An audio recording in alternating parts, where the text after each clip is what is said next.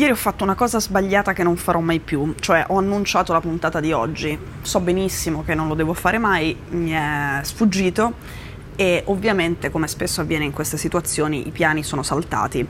I piani sono saltati in questo senso. Dovevo parlare con una persona che vive a Gaza, non mi risponde più al telefono, ma non ha neanche la spunta che ti dimostra che ha ricevuto i messaggi da questa mattina.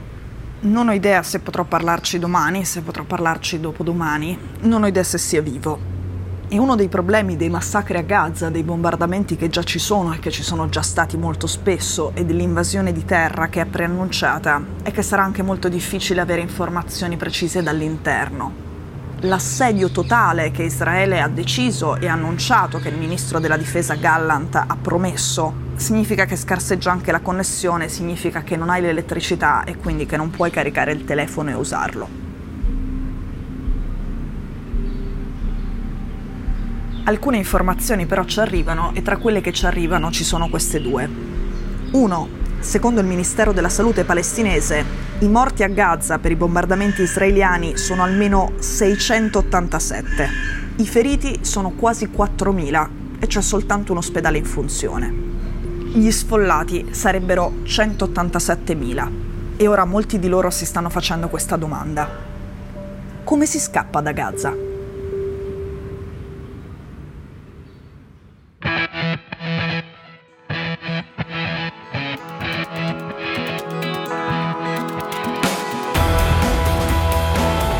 Sono Cecilia Sala e questo è Stories.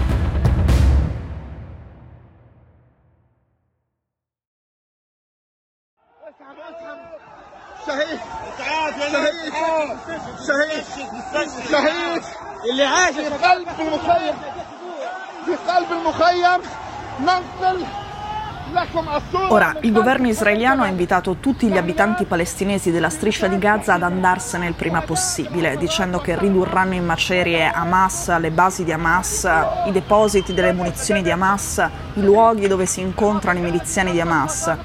Sappiamo già che dai bombardamenti che sono cominciati sabato sono state colpite anche una scuola, un campo profughi, una sede della Mezzaluna Rossa, cioè la Croce Rossa nei paesi islamici, un mercato dove sono morte 50 persone e l'Università Islamica di Gaza dove abbiamo visto le pagine dei libri di testo volare insieme alla polvere sopra i cadaveri.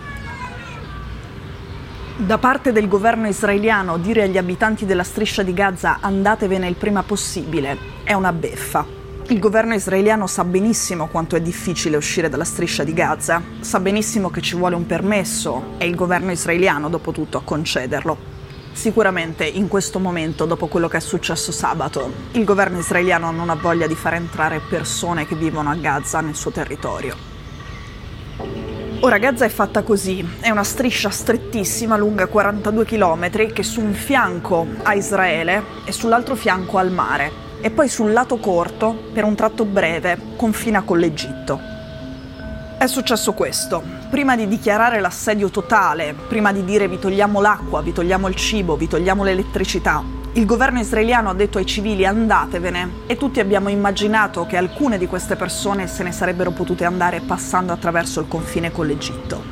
Infatti l'Egitto all'inizio ha detto che avrebbe garantito il passaggio giornaliero a 2.000 residenti di Gaza attraverso il valico. Poi però è arrivato un attacco israeliano vicino a quel valico. Questo secondo i giornali egiziani che hanno sentito fonti dell'intelligence e un testimone. Anche secondo l'esercito israeliano era da lì che dovevano fuggire i civili che il governo israeliano aveva appena invitato a fuggire. Proprio dopo l'attacco però, almeno temporaneamente, l'Egitto ha chiuso il valico con il confine meridionale di Gaza.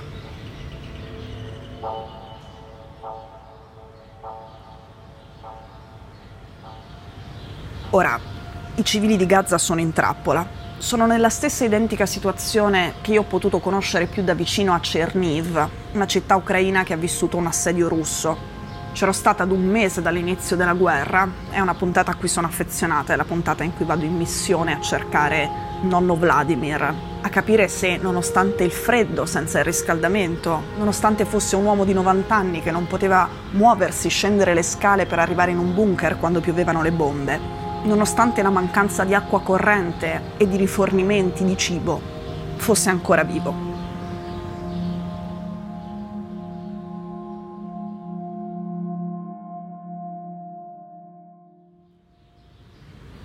L'Organizzazione Mondiale della Sanità ha chiesto un corridoio umanitario. Secondo alcune ipotesi potrebbe anche esistere un corridoio umanitario che passi dal mare, in cui le navi di altri paesi arabi vengano ad evacuare attraverso il mare i civili palestinesi intrappolati a Gaza.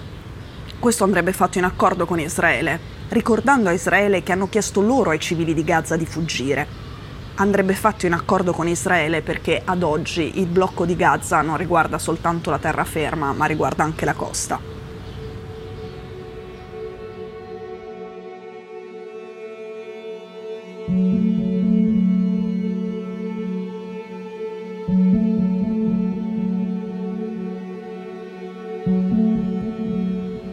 Ieri Hamas ha detto questa cosa ha detto che giustizierà degli ostaggi israeliani occidentali, che sono quasi 200, che sono quelli che ha trascinato nell'operazione di sabato dentro la striscia di Gaza, rapendoli dal sud di Israele, ha detto che li giustizierà in diretta sia audio sia video se Israele non smette di colpire obiettivi dentro la striscia di Gaza e civili dentro la striscia di Gaza senza preavviso.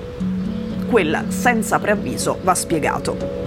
Spesso, non sempre, ma spesso in passato, gli aerei israeliani hanno lanciato delle bombe che non sono delle vere bombe, sono dei colpi di avvertimento. Non è che non facciano danni, ma non devastano. E queste bombe di avvertimento vengono lanciate sugli edifici su cui poi si intende sganciare bombe vere. Questo serve ai civili nei palazzi dove c'è anche qualcosa di Hamas, secondo gli israeliani c'è anche qualcosa di Hamas, per permettere loro di scappare.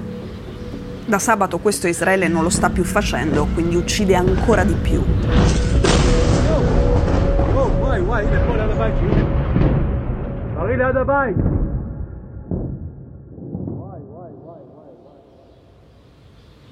Oggi Hamas ha lanciato un'altra minaccia, anzi ha promesso che avrebbe fatto sfracelli sulla cittadina israeliana di Ashkelon alle 17. Ashkelon è nel sud di Israele, anche io oggi sono nel sud di Israele, sono arrivata a due chilometri dal confine con la striscia di Gaza. Questo è anche uno dei motivi per cui questa puntata non è come avrei voluto che fosse. Avrei voluto raccontare quello che succede a Gaza con una persona che è lì, con una voce, con una storia da lì. L'avevo organizzata, è saltata perché questa persona non è più raggiungibile, ma io ho fatto molta fatica oggi a trovarne un'altra perché ad Ashkelon, a Beri, a Sderot, tra le cittadine del sud che ho girato, suonano le sirene ogni due minuti. Bisogna rifugiarsi nei bunker e quindi non si può registrare perché ci sono troppe persone ed è troppo rumoroso. E non c'era il tempo, l'organizzazione, la connessione per trovare un'alternativa su una voce da Gaza.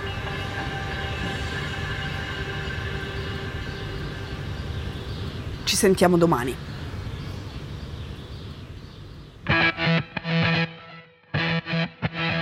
Stories è un podcast di Cora News prodotto da Cora Media. È scritto da Cecilia Sala.